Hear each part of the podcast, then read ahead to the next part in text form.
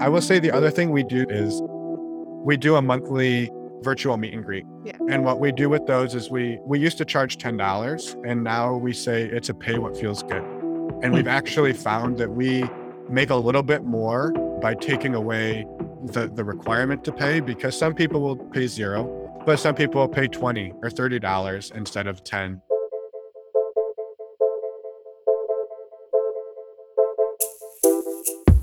Hello, you're listening to Podcast Growth Hacks, where I talk to podcasters of all experience levels to unpack the most powerful growth tactics they used to grow their podcast. I'm Pat Chung. And if you're a podcaster, well, then subscribe so that together we can all learn and experiment with how to grow our own podcasts. Today, we're chatting with Emma and Finn, the hosts of Normalizing Non Monogamy podcast. They've been doing this podcast since April 2018 with over 272 episodes under their belt and around 2,500 followers on both Instagram and Twitter. They both had corporate engineering jobs, but after feeling uninspired by their 9 to 5, they both quit their jobs, bought a one way ticket to South America, and started pursuing what they're currently doing today, which we'll dive into in this episode. Welcome to the show, Emma and Finn. How are you doing? We're doing great. Thanks, Pat, for having us. Yeah, thank you so much. We're excited to be here. Well, thanks for being here. Today, we have you on the show to learn about your experience growing your podcast and especially growing your Patreon community to over 200 members, which is pretty amazing. But before we dive into all that, let's get to know a little bit more about you and your podcast. So, yeah, tell us a bit about your podcast. Yeah, for sure. Go ahead, Emma. You want me to start? Well, yeah. oh, well, about our podcast. So, as you mentioned, we started our podcast in the spring of 2018. It was right before we left and traveled South America for a year. And so we were looking to do something different than our corporate engineering jobs and just change our lives completely. And our podcast is a weekly interview podcast. So we interview people who are exploring non monogamy that can look a lot of different ways. And it could be uh, somebody by themselves, it can be with a couple, it can be with a triad, or we even had quads on the podcast as well. Mhm. And so it's just a weekly interview podcast that we have a lot of fun with. And we talk to a lot of amazing, amazing people. Yeah. The only thing I'll maybe add to that is sort of like the the inspiration of like why we decided to start it was back in 2018 when we started this. There were there were quite a few different podcasts that talked about non-monogamy, but a lot of them were from a like a, a first person perspective, and it was usually, uh, and this is not all, but usually it was a couple talking about like their journey into it and you know how that looked, how it evolved and we would often like listen to the first couple episodes and then we'd like get to know who the people were and then we'd we'd get a little bored not because the people were Mhm. boring but because the stuff that that then like usually comes after that are things that we've experienced a lot of ourselves so maybe like going to parties or going on a vacation or different things that we we really loved meeting the new people and we've always loved that aspect of non-monogamy ourselves and so we're like I kept telling Emma, I'm like, why is there not a podcast where every week it's just somebody different? We learn about them and then somebody brand new the next week. So I guess that's my my that's why we created it. that's that's that maybe that's why non-monogamy draws me in is the that I'm always wanting to meet new people. Um, so yeah, that was where it came from and and it it kind of took off and here we are four years later doing it. So So, it sounds like the interview aspect of it is unique in the niche. a bit. yes. Um, Well, I feel like non-monogamy is a niche in itself, right? Mhm. And then and then the interview aspect is another another niche there. Yeah, there there are quite a few podcasts in this sort of realm that they'll often interview like therapists or mm. experts researchers and we we do have them on our show as well but we often take a little bit of a different approach when we interview them. It's usually hey yeah well we want to hear about your research but we also we really want to hear your personal story. Like why like why did you do the research? Why are you a mm-hmm. therapist who works with non-monogamous couples? And often it's born out of some personal journey that's really interesting and really makes it more relatable in a lot of ways. So yeah, it's interviews are not uncommon, but the way we approach it is a bit uncommon and that's kind of fun. Yeah, out of curiosity, how do you find your guests? Because, like, even me, as I'm kind of diving into this world of interview podcasts, it's fairly easy for me, right? Yeah. Everyone kind of publicizes that they're a podcaster. I could kind of reach out to them because they're already experienced with being on the mic. Uh, pretty easy for me to get interview guests, but Yeah.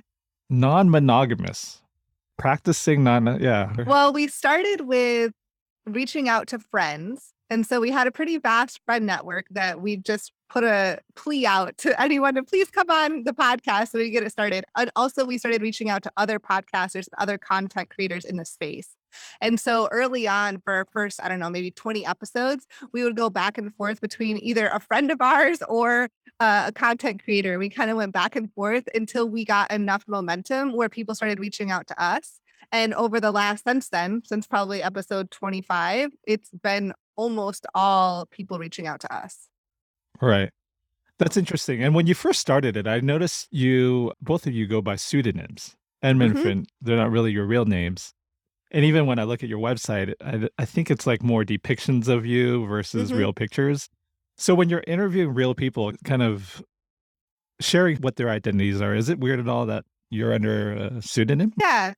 Go ahead. No, yeah, go ahead. Yeah, I think it i- it is, and it's sort of it's something that we actually have a bit of conflict in internally for each of us. Of we're trying to normalize something that we are not quite fully out about ourselves, and so there is a bit of like, uh, in like I said, internal conflict about that. We have And some shame. and yeah, definitely some shame in there. Um, over the last year or two, we've we've done a lot of work in coming out and sharing with our family and friends a lot more Stop about you real quick because I want to say, I want you to continue. But first off, the reason why we used pseudonyms in the beginning was to protect our privacy. We just wanted a Mhm. level, a layer of privacy and anonymity moving forward. And so, um, and a lot of our family and friends didn't know about our non-monogamous um, life and about that part of our relationship and so we wanted to just have some privacy and i think now and now i'm gonna you continue we've been we've been working over the last couple of years to tell more people to come out to more people. We still like using the pseudonyms i mean because we've been using the pseudo- pseudonyms for four years now. Everyone knows us as emma and finn. We like that level of privacy but we're working to be more and more open about who we are Does that make marketing the podcast a little hard? Because everyone always teaches, you know, you got to be yourself, you got to put yourself out there. With your podcast, this layer of anonymity kind of bucks that trend of the marketing trend of like, you know, leveraging your own networks first. And yeah, has that helped or hurt you, or what did you learn from that?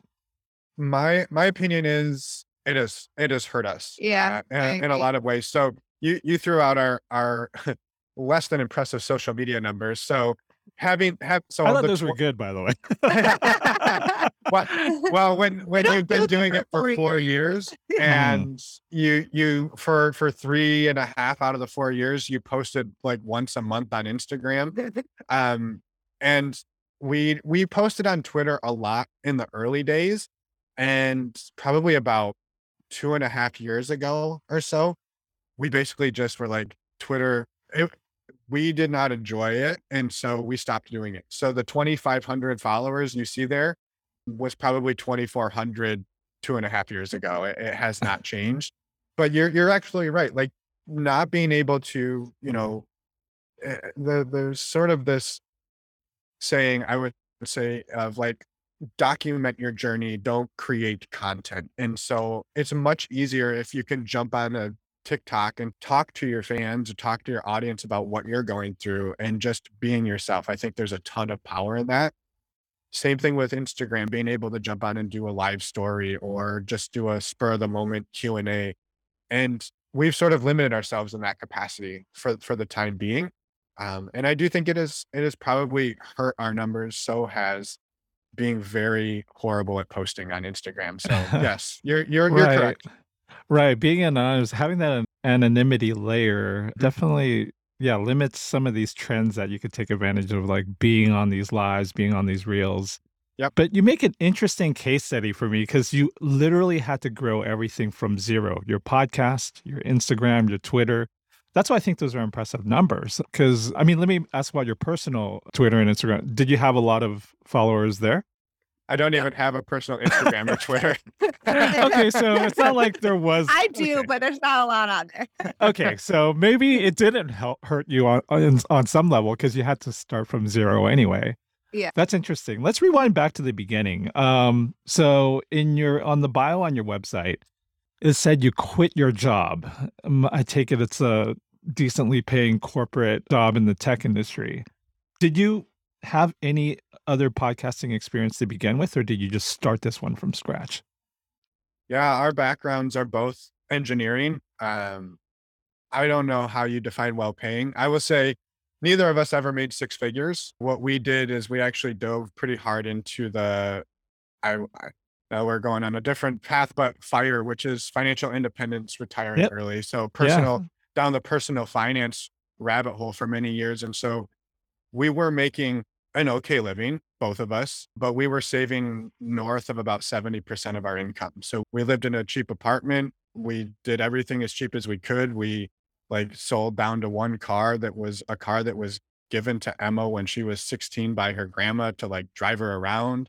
And we drove it for 15 years. So I, like yeah. we just we cut all the costs we could because we wanted to be able to go and live our lives and travel and explore. So we had no podcasting background. And actually what's funny about it is I I had no interview background. no, oh, I don't know. Like, yeah. And but like for me, listening to a voicemail I would leave on somebody's phone, I couldn't do it. And like it it was so like I hate hearing my own voice. I've now edited 300 plus hours of my own voice. So I've gotten a little more tolerant of it. But yeah, we had Okay. no, no Yeah. background in it. Yeah, but we also when when we went to travel, we wanted to start this podcast. We also um were trying to figure out like it was a very uh transitional time in our lives obviously and we were trying to figure out what else we were doing. So this was a piece of that puzzle, but there was a lot bigger things going on for us as well like okay, we're to go travel for a year, then we're to you know, when we came back to the states, we've had a number of different random jobs over the last handful of years but we've always continued doing the podcast and trying to keep growing it. But it has been fairly slow growth. Super impressed. So many risks you guys took, obviously, quitting some kind of paying job to travel to a different country, starting a new thing. Was the intention to start a podcast and to have that as some source of income at all? Or I think we have different opinions on this. It was, I will say for me, it was always in the back of my head. Like I, I have a really hard time half-assing things. So Mm. If I'm gonna build something, like to me, I'm gonna build it as big and as amazing as I can. And so for me, it was always like, I would love this to be a full-time thing that reaches millions of people and changes the world. Like that's like my ceiling when I when I start something. And so for me, that was always my drive, but I don't know that we completely aligned on that out of the gate. Well, I I don't think out of the gate. No, I think it was uh it was something that I saw potential in, but I was also uh, trying to figure out for myself what that meant. Did I want to go all in on this podcast and that just be our focus and my focus? Did I want to do other things? And so um I know that that has created str- the the way the differences in our approaches to this has definitely created struggle for the two of us in our relationship as we've approached this project and that's going down a whole nother rabbit hole that we don't need to necessarily go down but we definitely approached it differently in the beginning and at different times throughout the last four years as well Right. So uh, I'm assuming uh, we're going to dive into where you are at monetizing it and how long it took and all that. But I assume in the beginning, it, it, you didn't monetize it from the beginning. So when you quit your job, and I love the FIRE community, the Financial Independence Retire Early community, um, super cool take on income and how to make things work. So did you have a lot of odd jobs to sustain your travels and all that? Yeah, so it's been it's been a challenge. And since we quit our jobs, yeah, so so maybe just touching really quick on the early monetization of the podcast. We we promoted some like affiliate partners. They were like different dating websites and a couple of other mm-hmm. things. But when you're tiny, and I will say even now being where we're at, monetizing a podcast is can be pretty challenging, especially in the niche that we're in. We can come back to that. But in terms of like odd jobs, when we were traveling in South America, it was primarily like volunteer work and just trying to enjoy that time. We were mostly living on our savings. Yeah. And when we came back, it was a few odd jobs here and there. I worked at a startup for about a year and Emma worked a couple of jobs here and there. And we've been doing some contract We work. still both do contract yeah, work. it's a lot of like trying to piece together enough money to to live on and figuring out what that what that looks like month to month is a bit scary sometimes. right. So where is the podcast now? Does that account for a decent amount of the income you have? a chunk of it, not enough to Well, it it- accounts for most of it, but it's still not enough to live on. Right. So we're we're we're reassessing going and getting I'm gonna have to go and get another job. Emma's going back to grad school. And so uh, we can't afford to live in San Francisco on the the the pittance that our podcast makes at this point. That's cool. No, I love it. So it's still part of the journey of how to monetize it such that it could maybe be a primary source of income later. That totally makes sense.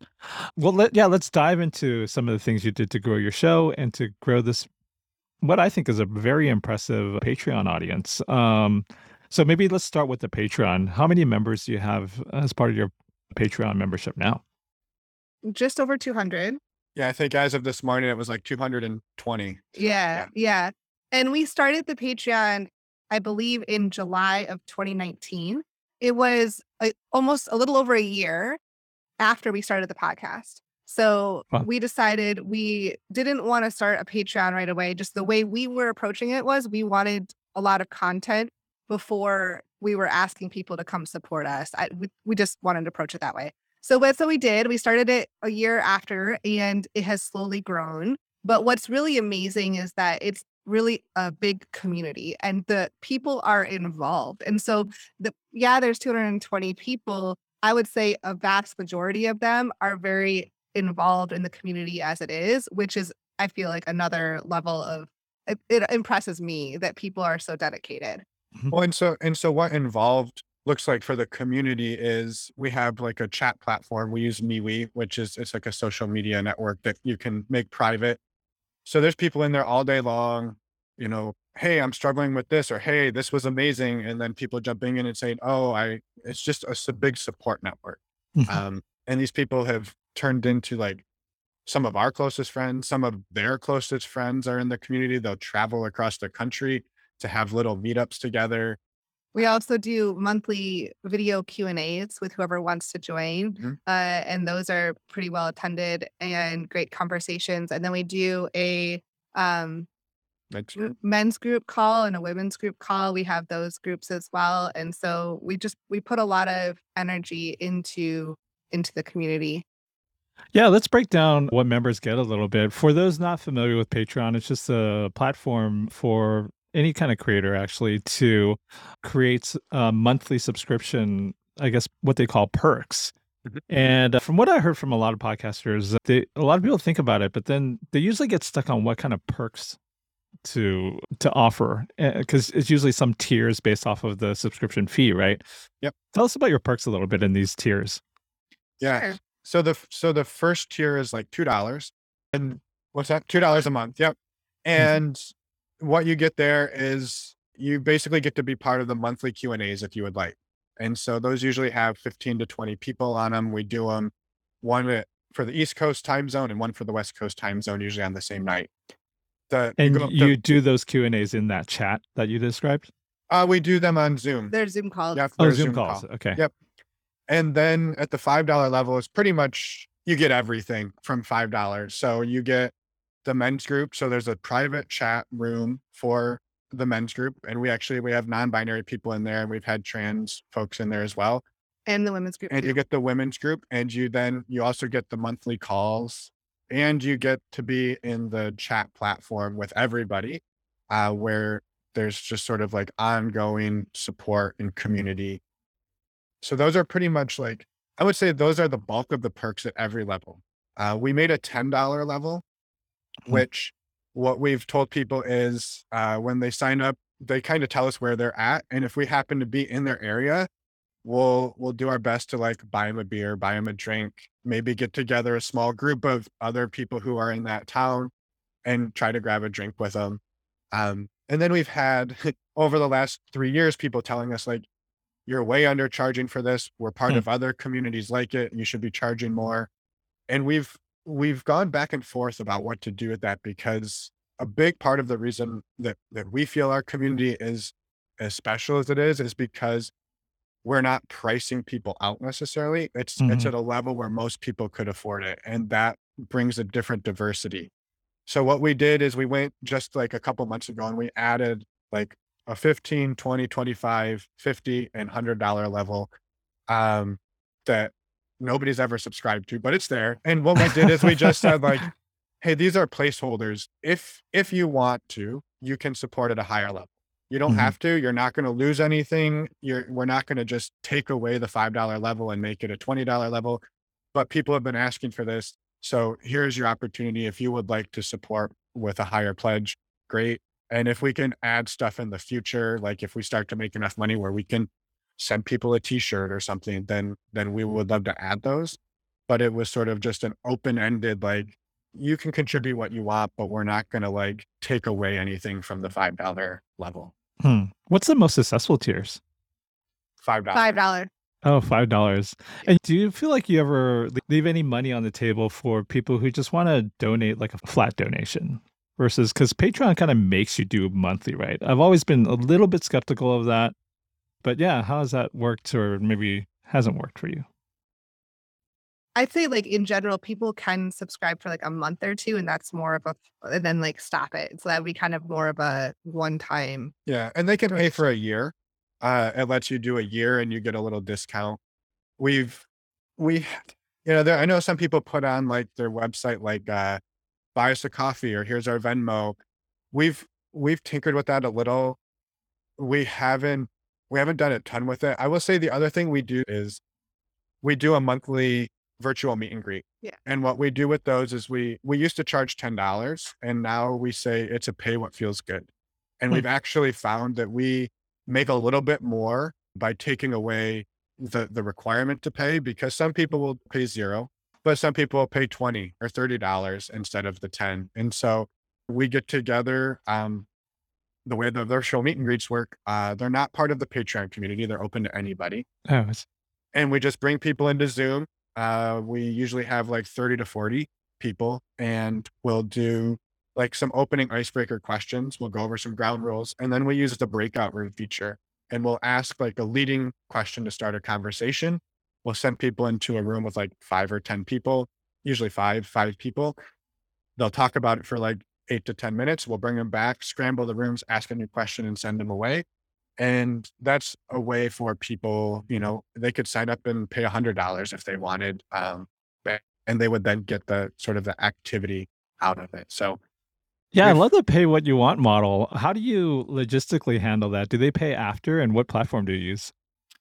yeah, great question. So we so we built our website on Wix and there is a Wix plugin for a form builder that lets you like collect people's information usually and we do like your name, your email. Have you ever done this before? A couple of like check boxes that The, let- the that they consent say, like- forms and stuff. yeah some consent Hmm. some if i'm a if i'm a jerk i'm going to get removed and never let back in Okay. and then and then it lets it lets people pay um and one of the options is like let people pick what they pay and so we just check that box and And they pay pay yeah, through Stripe. Yep and it pays it connects through stripe and I see. And that's before the event. Yes. Yeah, That's cool. I love Yeah. that model pay what you want too, because then it's almost like a lead capture. Even if they pay zero, you could Yes. do you ever kind of remarket to them?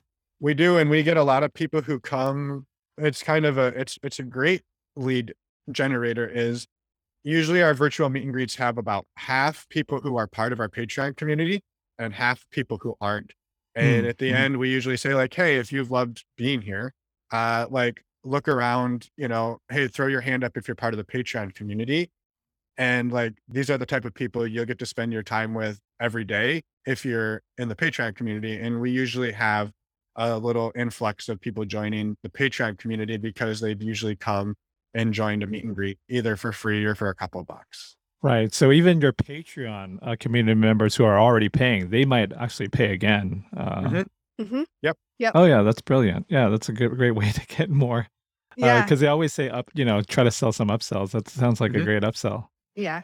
We've also tried to do some in-person events. Um, we've used the same model of uh, pay what you want, and these have been just really informal meet and greets. Let's just get all get together somewhere and just chat. Um, and we actually did a picnic once too. We've done a handful of them. Uh, they're great. We ha- love them, but they're not a great source of income because by the time we pay for our expenses, like we're not we're not making enough right now. We don't have a big enough draw yet to bring enough people to well we might bring 20 or 30 people it may not be enough to cover our um our finances our Yeah. expenses but we still love to do them and we'll keep doing them but it's not uh, the virtual meet and greets definitely tend to be more where we're able to recoup some of the the costs That's cool. I'm curious for your um, Patreon supporters. Do you think they're mainly supporting uh, for these perks, or do you think they're just trying to support the show in some way? i think some of both Yeah, there's some that that I think they're like, hey, I just wanted to give back. I've been listening to you for three years and I decided to finally do it. I will say there's quite a few that they've said that this community or the men's group call uh, is one of the best things in their life and they don't know Mm. what they would do without it. So for some of these people, we could probably charge $200 a month and they would be there. But Right. the reason I think it is what it is is because we charge $5 a month. Right. Um, So, I imagine yeah. there's some percentage of um, members that maybe don't even log into a Zoom call. They just kind of Mhm. keep paying, and then a lot are very active members that they come every week or every month or however long, however often you have these, right? Yeah, the Zoom calls usually have 15 or so people on them for the for the main one, but then we record the audio for those and we'll post it so people who couldn't make it can still sort of get out of the conversation whatever everybody else did as well. Oh, that's really cool. You record the conversation, and then you have like a private part of the site where you Yep. host these files. I see. Yep. That's very cool. Um, going back to when you first began, it sounds like you started the Patreon community a year after the podcast, which seems like a pretty reasonable amount and pretty short, actually. Was there ever any imposter syndrome or anything around like how many listeners you need before you start that? Because I think that's where a lot of podcasters get a, a little bit tripped up is like, you know, they might have a hundred listeners. Is that too little? Like, do you remember how many listeners you had before you started your Patreon? i don't Yeah, I don't even remember. And I'm sure there is. I think it's also probably depends on what your perks are, right? Like if if the perk is like, hey, we're gonna send you a cool bumper sticker, you probably only need five listeners and you just need one of them who wants a cool bumper sticker. Um, I think it's so uh, podcasting like numbers are so hard to really aggregate and know what you're Mhm. doing. And I the like the easiest correlation would be YouTube, right? Like if you go onto YouTube and you have a YouTube channel, you can know like this video has been watched 1173 times. And you know that exactly because everything happens on YouTube. But with a podcast, there's probably 200 different podcast apps and 200 different ways people can listen to you. And so capturing every one of those downloads and knowing that like it's just well and it's a download versus a listen too there's stuff like so people hard. downloading Yeah. it and you don't actually know if they listened or not But to, to answer your question, I yes, there was a lot of imposter syndrome. Like we're too early, no one's going to want this, and it was slow. And I think that's the thing you have to be okay with early on. In all of this is like your first twenty episodes, you still might only get like ten downloads. But if you're building something that you love, if you're enjoying it, really you're building it for yourself, and you hope other people are going to get something out of it. And so I think my my advice would be don't don't build something you don't enjoy doing because if you if all you're doing is looking at your statistics and hoping they're going up, you're going to drive yourself cuckoo. Um, speaking from experience. Yeah. So how did it feel when you first got your, let's say, your first five Patreon members? What did you like? How, how did those Zoom calls look like, and how long did it take to get? Well, we were we were so excited. Um, I remember the first Q and A's. There were only a couple people on them, and it was like, oh, there's like there's people here, and I some of them, if I remember right, were our friends. so I thought that was I, we felt like maybe we were cheating a little bit. But when when it started growing, which took trying to remember, you know, because COVID impacted this too. This is like another Mhm. piece to think through because we had started the Patreon in like summer of 2019 and it was really slow to grow. Uh, only, you know, a couple people a month would join. And then in 2020, people started looking for online communities because they had to. And so that started growing still slowly, but but it helped uh it helped increase our Patreon, I think, a little faster, but it definitely cut the listeners down, way down. Yeah. And so that was just a different that definitely impacted things in the last four years for sure. Yeah, that's an interesting correlation. I hadn't even thought of like w- our numbers overnight got chopped in half. Like our downloads went from, I think we were at about 5,000 uh, um, an episode when it first came out, just cut in half right overnight uh, when COVID hit. And, but Why at the same time, five thousand downloads per episode? when within the first month, roughly. Yeah, that's Uh, really good. And so we saw those numbers literally overnight went from 5,000 to like 2,000. But at the same time, we saw our Patreon community shooting up because everyone was now like, I'm stuck at home. What am I going to do? I need to talk to people. And they, they started seeking out virtual community. And we did, we did one other thing that was, I think was pretty awesome. Um, and I'll pat ourselves on the back for this. Early on in the pandemic, I think in like April of 2020, we suspended billing on our Patreon community for about three or four months. And we Oh, didn't yeah. we didn't turn it back on until we pulled the community and asked them like, hey, do we need to keep this off for another month or should we turn it back on? And everybody was like, please turn it back on. We want to pay you for this service. We might have lost a couple people when we did, but what we wanted to make sure was that people who were getting like lost their jobs and incomes and all of these Mhm. things that were impacted, that they didn't then have to like give up their only source of community at the same time. And so Yeah. we just we suspended billing and we didn't really lose anybody through the pandemic and we we grew pretty significantly through the pandemic. Yeah, that's very thoughtful. And now, as we're coming out of the pandemic, how's that affecting your numbers? Are you still growing at a good rate? Our Patreon, I think it's maybe slower growth a little bit. Yeah. There's a lot It's of people, growing, but it, Yeah. it's a little slower. especially in Mhm. the summer, people like to get out. And so Yeah. we'll see fewer people on calls. People are just not quite as engaged in the summer, but then winter comes around and people are back inside and they, Right. yeah, it's very cyclical. It's, it's an interesting Right. thing. Now, looking back across your Patreon journey, was there anything that you did that just kind of helped grow it exponentially, or was it always kind of a slow, gradual growth? There's a couple times we've been on other podcasts and we've seen spikes from those. And so if we are on another podcast and that there's a lot of talk about Patreon or community or um, they have a large audience, then we'll usually see a small spike from that uh, in our Patreon community. Other than that, no, it's been pretty that I can think of right now. It's been pretty like just, you know, natural growth. Yeah.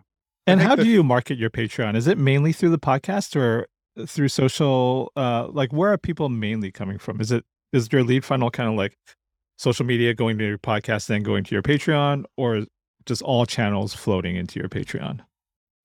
I would say the the only place we really talk about Patreon is on the podcast, and there's a couple of pages on our website. And if we're on another another podcast, we'll talk about it. But we don't really like post like an Instagram graphic that drives people to it. Um, Not very often. it. I'm not saying it wouldn't work. I was like, maybe we should change that. Mm-hmm. it's just we we like to we like to talk at people and we you know we've started having people send us like voice testimonials that we can mm-hmm. use at the intro Yeah. to like first person perspective It feels more it's like. personal. Yeah. No, that's awesome. I asked that question because I feel like a lot of times podcasters are confused what's their main channel of communication and marketing. And I love that it sounds like it's your podcast that's really the place where you're building trust. And then after they trust you, that's where you're kind of driving them to something else that's maybe a little bit more paid. So that makes a lot of sense to me. So, yeah, how are your numbers now in terms of your podcast download numbers?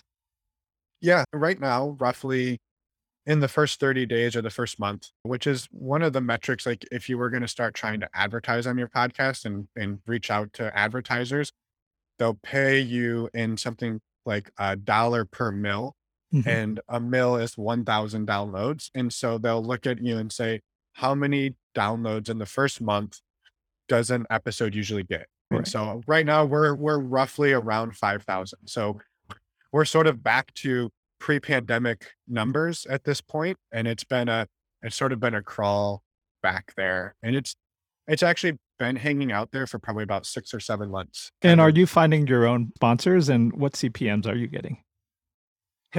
we we actually don't have any official sponsors. We have a couple of affiliate partners that we use. Oh, okay.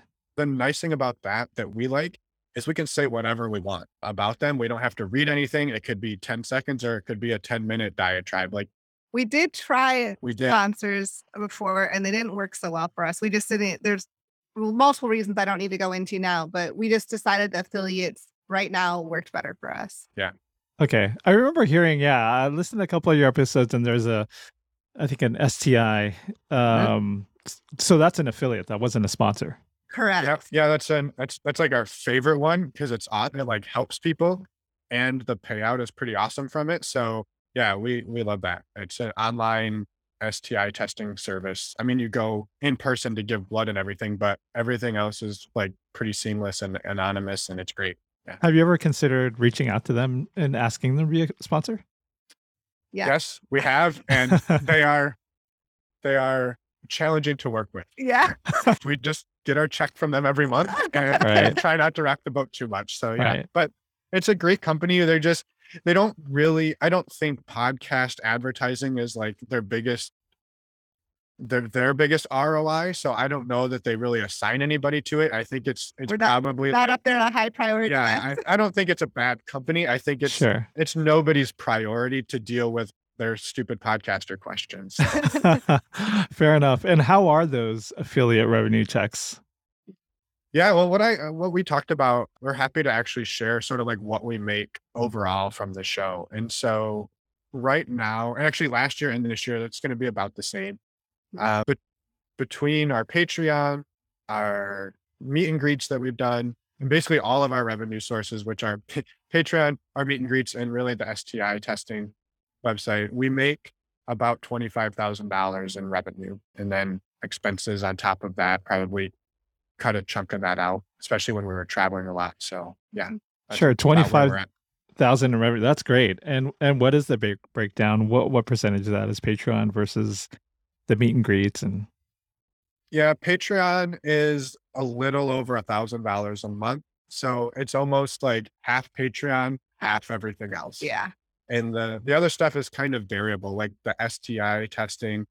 Varies. Some months it'll be like a thousand or twelve hundred dollars a month, and some months it'll be like four hundred and fifty dollars a month. And so that's we, actually really amazing that I I always have always been a little bit skeptical of about f- affiliate marketing on podcasts too because there's so much you know that the fan has to remember uh, what to type in. Do you use like an affiliate code? Is that how they're tracking it? it's it's nice. All they have to do is click a link and it does everything. So we've we've tried the other methods where we get like a discount code hmm and they're like we have another service that it's a it's a condom company and they are amazing. We love them they send us f- more free condoms than we could ever use in our whole lives. Like we get We give we've got a lot of condoms and we have an affiliate code for them we've never made a penny off of it and i people say they use it it just i don't we don't know what's going on Hmm. but we we were like th- like we kind of gave up on it because we're like the you're gonna make a dollar off of a, a sale not that there's anything wrong with a dollar but like we know we're not selling that many condoms that we're gonna like miss out on a huge chunk so we're like you know the STI testing is just a link. And yeah it it's a link lot and better. it's the roi and it's good I see. So, And it's a link in your show notes. Is that where you put it? Yep. And on our website. yeah show notes website yeah Got it. That's cool. So, very impressive number. You said pre COVID, you were at about 5,000 downloads in the first month per episode. I mean, how did you even get there? Uh, it sounds like you got there in about a year, if my math is correct. Uh, about a year and a half. yeah Um, What was the main growth hack to get there? Because a lot of, uh, quite honestly, so many podcasters are, they would envy those numbers. I think a big thing that we had going for us is the consistency. We have been consistent every single Wednesday for over four years now. And I have to attribute that to Finn because it, it takes, takes, both of it us. Takes both but, of us. Um, and I think that has helped us. And just uh, we were pretty relentless, especially the first year, and we continue to do this now. But reaching out to other other podcasters, other content creators, trying to get our name out there, trying to go on other shows, having them come on our podcast. Um, and I think that helped us. That helped the momentum grow quicker. Mm-hmm. Yeah. Was there ever a, a time in the stats where you're like, "Wow, something we're really doing really is shooting up these numbers"? Like, was was it guesting on other podcasts or? I, I think guesting on other shows has a huge impact. If you can get mentioned, like we've uh we I'll periodically go and check our backlinks, like if you use age Ahrefs or something like that to do hmm. backlink mm. checking. Uh we've been like mentioned in like Dan Savage's uh like love uh love letter of the day or new oh, his wow. his his like opinion column in like the stranger or online he's mentioned us on his show. We've been mentioned on some other big shows. We get mentioned, we've been mentioned in like Cosmo articles. So we'll see like a, a spike from those. And I imagine there's some residual effect on that. But I think a lot of it is like Emma said, like reaching out to other podcasters, having them on our show and then they promote it and then going on their show and then they promote that. So a lot of that sort of collaboration has, I think, helped. And We've also tried a couple. Sorry. Yeah, you're good. We've also tried. So we have our regularly scheduled, I guess, Wednesday interview every week, but we've tried to do a few different um, types of podcasts too. So we have something that we call Focus Fridays, where we've done Friday episodes where they're focused on a specific topic rather than someone's story. And that has allowed us to bring on some other guests um, that may not want to talk about their personal non-monogamous journey, but they have something else they want to share. So we've had people talk about shame. We've had people talk about STIs. We've had people talk about communication in in relationships. And so mm. we've also done some of those. I think we've had maybe I don't know, are we at like 16 or 18 of those episodes? So they've been um a lot more sporadic. We don't have it nearly as many, but we that is something else that we've done too to try to like add we want we want to bring more more as much value as we can and, and education right. that's yeah. smart and those episodes are in the main podcast feed yes. too mm-hmm. as mm-hmm. bonus yeah. episodes I yeah yeah, oh, yeah i was as as emma was talking i was thinking of just another kind of thing that happens for us and i it's it's so hard to quantify and that is we have a lot of guests who who have a pretty big network themselves they might have three or four partners and each one of those partners has two or three partners. And so each person almost has this web of 10 to 20 people that they're that they're fairly intimately related to or connected to. And then a lot of those will also maybe be in a Facebook support group or a local, they go to like a local meetup and there's 30 or 40 people there, or they're in a face, there's some of these Facebook groups have like 13,000 people in them. And they'll go in and say, like, I was just on this really cool episode uh-huh. and they'll post it. And these are, they're just average people. They don't have a podcast. They don't, yeah. they're not famous in any way.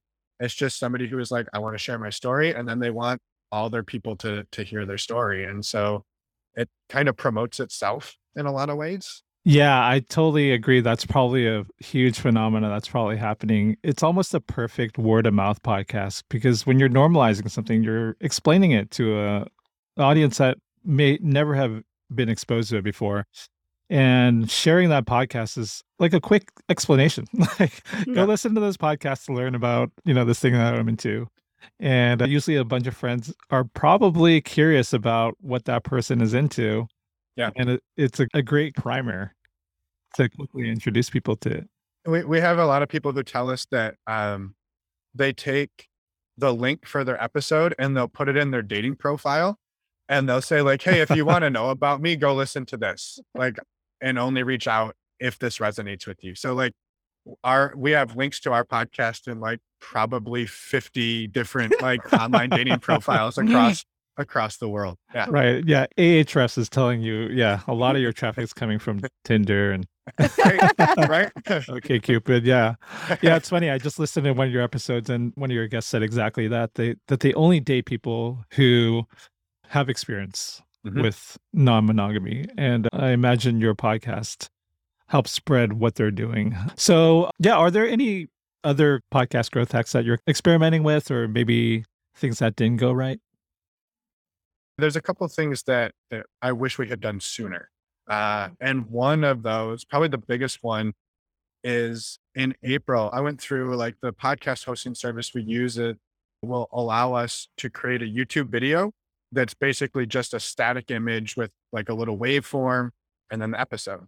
So I went through all 250 episodes, downloaded all of the videos, and then manually uploaded them all to YouTube and basically built a YouTube channel with 250 some episodes on Oh, it. wow.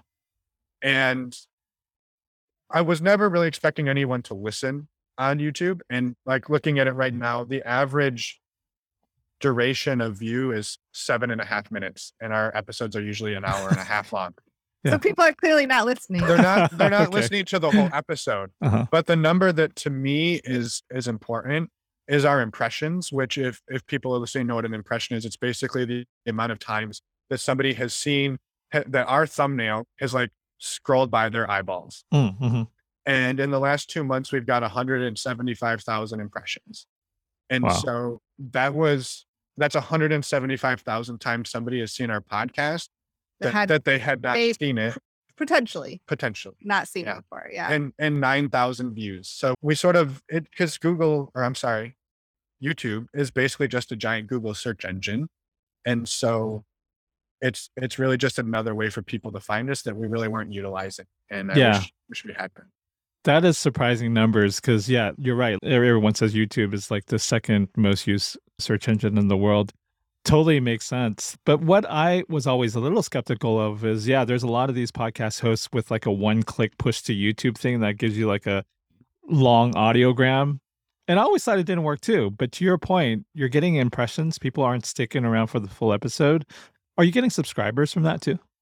Yeah, I can tell you that we have about hundred and well, uh, we have exactly 126 subscribers, and and there are some people who listen to the full episode, and for sure, um, and I mean some of them have 700 downloads. One of them has 4,200 downloads, which that actually brings up another point of things that we didn't do right, but I also would argue that we did do right, and it's this thing that we've been battling for so long, which is keyword optimization. Mhm. So yeah. our episodes are named after the person who is on them. It's literally just their name.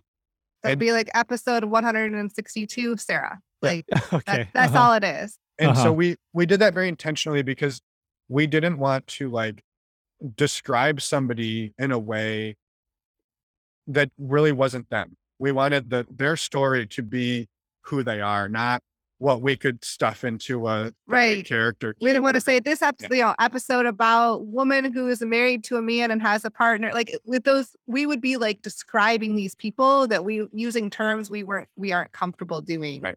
But the catch there is you're leaving a lot of SEO on the search engine optimization on the table. And so our our highest viewed video on YouTube by a factor of four, actually by a factor of six, is an episode with two women who have a podcast that is called The Two Hot Wives. And hot wife or hot wives is a very, very highly searched term. Hmm. And we, because they had a podcast called this, it's in the name of the episode. And it is by far the most downloaded on our YouTube channel.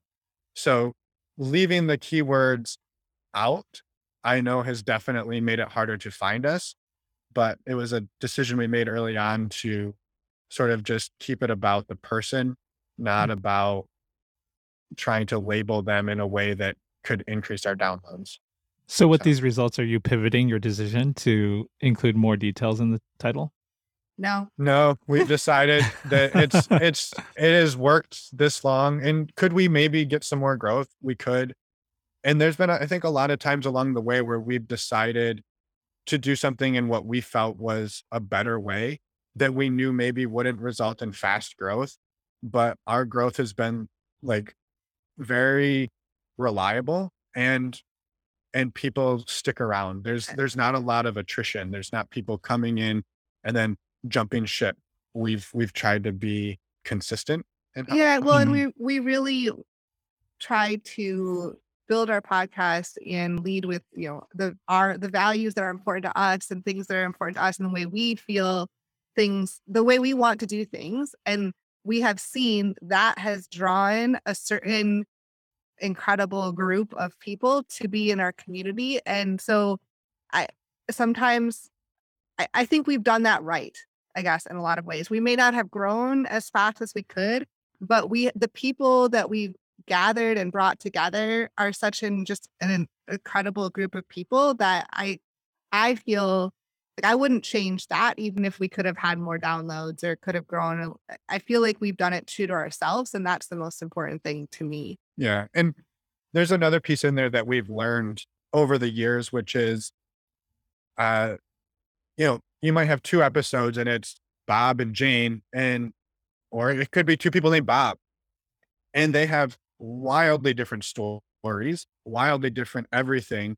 But uh, somebody who is nothing like either of these people is going to get something out of that conversation. And so we've really tried to say like we give people a description so they can read about it but we've heard from so many people that say like i didn't think i was going to relate to this person at all because they're nothing like me and then they're like but man i learned so much i took so much away or it was so relatable and so because it's a person we're just sort of saying like listen to this person and and relate to this person and that's not about if they do it exactly like you or they're exactly like you and so we've we've sort of been okay taking that layer away Mm, yeah, that's really good. Yeah, are there any other growth hacks that you wanted to share or anything that worked or maybe didn't work? I don't have a ton. I I mean, I think the the growth has been important for us and we've I always I'm that type of person who wants to see growth, but I also have had to like be okay like, hey, you know, it's consistent and people are giving us good feedback and I think we started changing the metrics by which we measured ourselves from mm-hmm. like downloads to maybe community growth or impact on the community rather than like because our numbers have stayed flat really on the downloads, but the community keeps growing. And so that to us tells us we're doing it the way that we want to do it. And I, I'm sure if we could triple our downloads, we would probably see a pretty significant growth in other places. Um, so we're definitely wanting to do that, but in a, in sort of a organic and measured way without sacrificing the, our core beliefs, which is a challenge sometimes. Mhm. Sure. Well, that's awesome. Thanks so much for sharing your numbers. This is a super useful episode. And uh, usually we end our episodes with what I call the final five quick fire questions. and these are just kind of meant to be a little bit more quick and fun. And so, question number one Do you collect listener emails? we have a mailing list and so people can sign up for a mailing list on our website but that's so yes Yeah, And- if, if people opt in. if people opt I mean, in did you mean their email addresses or like the emails they send us? Oh, sorry. Yeah, their email addresses. Yeah. So, yeah. You, yeah. What are they opting into? Like a newsletter? Or? it's uh once every two weeks we might send them an update about something. If we we we'll send them yeah. like if we're doing an event or if something's going on that we want people to know about we'll share it Yeah, Got it. Cool. Question number two What's the one podcast that you actually recommend the most besides your own? ooh I can go first if you want. oh yeah go for it My my favorite right now, uh, well, there's a couple. Uh, Simon Sinek has a podcast Mm. called A Bit of Optimism, and it is amazing. Uh, Seth Godin has a podcast called Akimbo, which is amazing. Mhm. And I also listen to a lot of Tim Ferriss. So yeah. I, I took that three. question question very differently i took it as what do we recommend most on our podcast but maybe that's like not on our podcast because if that's the case the one that gets mentioned by far the most is dan savage the savage lovecast so Oh. that one we recommend that one all the time and always comes up in conversations um, and it's what i listen to too so Yeah. Uh, Because not every podcast that we all love, we find ourselves recommending, but I find the ones that people actually recommend is pretty special. Yeah, Yeah. Finn's list is are awesome too. So there's nothing against any of those. I love those podcasts as well. Yeah, those are great. I listened to a couple of those too. I didn't know Simon Sinek had a podcast. Now I'll go check it out. Yeah. Question three How much time do you spend on your podcast a week? Hmm, depends on the week, uh, but a significant amount. Yeah, I would say if we average it out, each episode, like just the core things that need to happen to make an episode happen is probably about eight hours, uh, eight to 10 hours. And then it's between the community and emails and all the other stuff. Combined between us, it's probably 30 to 40 hours a week. Wow, 30 to 40. That's quite, But yeah. with the two of us. Between yeah, the two of us, combined. yeah. two. Right, Yeah. right. Wow, that's awesome. Um, yeah, that's quite a bit of work. Um, question four What's your favorite podcast tool? I can go first again if you want. I was just gonna say Patreon because of how it's helped us build the community. Yeah. So do you have something else? Yeah, I have two. One is uh, so I do a lot more of the editing. Uh, and so I have a few more of like the technical things that have made my life amazing. So one, there's a plugin for GarageBand, which I I still just edit in GarageBand, but there's a plugin that will do audio denoise, like white white noise cancellation or background noise cancellation. That has been a lifesaver. There's also a website. What's it called? Oh, geez. I try to I- usually put all these links in the show notes. Yeah, it is. It was called um, Crumple Pop. Crumple Uh, Pop. okay. Yeah, I can't remember the name of the the organization, but it's like Crumple Pop Audio Denoise or something like Okay. that. Okay, for GarageBand. Useful. Mhm. Yep. And then um there's a website called Auphonic, and that's A U P H O N I C. And when you upload your file there, it'll automatically level out. So if maybe our guest is quiet and we're loud, so it'll it'll bring those levels. It can do some of the white noise or background noise cancellation. And it also brings your overall audio up to there's a there's a, a measurement, a LUF, uh, which is a loudness, a measurement of loudness. And this brings it up to the industry standard of loudness for a podcast. And so I don't I used to worry about all of that as I was like editing, and now I can just like focus on the content, get to the end, upload it, it spits out, and it's awesome. So Yeah. Love tools that it. make our life easier. That's awesome. Good recommendations. Uh, final question What's your primary call to action at the end of each of your episodes? Most of the time, it is uh, go find our Patreon community on our website and go check out stdcheck.com. Oh, what was the last one? Go check that- out what? stdcheck.com. That's the that's the STI the testing affiliate. website. Yep. Yep.